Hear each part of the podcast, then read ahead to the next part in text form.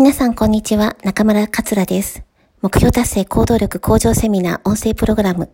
昨日までのプログラムでは自分自身の目標、目的地の設定というのを書き出しました。さあ、この目的地、今も一言一句同じことを言えますか？目的地を設定して新しい自分の自己評価というのを決めました。でも、それを数日経ったら忘れてしまったという方もいらっしゃるかもしれません。エビングハウスの忘却曲線が示しているように、1時間で5割以上、1週間経つと7割以上忘れてしまうんですね。なので、忘れることを前提に自分のことをコントロールしなければいけません。カーナビで言うと、目的地を設定したらカーナビは目的地を設定し続けて忘れないようにしているわけです。例えば行ったことのないところで素敵なレストランがあって行きたいなと思って、そこの住所をカーナビに設定したら、ずっともうカーナビはそこに向かって進んでいきます。でももし途中でカーナビが行き先を忘れてしまったら、路頭に迷いますよね。なので、あの、自分自身の目的地も同じで、目的地を設定したら忘れないようにする必要があります。もちろん仕事中ですとか、友人と食事をしている時に忘れてしまうことはあると思います。でも、この忘れる時間や回数を減らす必要があります。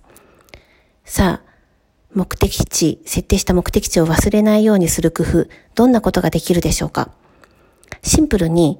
この目的地や未来の到達した自分の新しい自己評価、これを忘れないようにした人が、結果的には実現をして思い通りに生きられます。こう忘れないようにするための工夫、例えばノートに書き出すとか、ポイ、ポストイットに書いておくとかあると思うんですけれども、その、こういうことやるのが大事だと知っていても、それを実行する人っていうのは、実際には非常に少ないんですね。10%にも満たないかもしれません。でも成功者とか自分の夢を実現した人っていうのは、ちゃんとそうしたことをやっていて、なんか特別なノウハウとか、特殊な能力があるというわけではなくて、王道をきちんとやる、ちゃんと実行するっていう方が夢を実現しています。で、プラスアルファ言うのであれば、それを人以上にやる。忘れないようにする工夫っていうのを人以上にやった人はそれだけ早く夢を実現できます。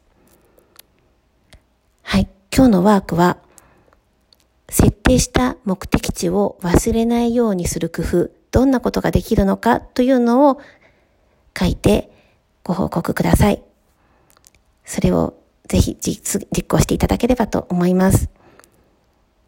今日の音声プログラムはここまでです。また明日お会いできるのを楽しみにしています。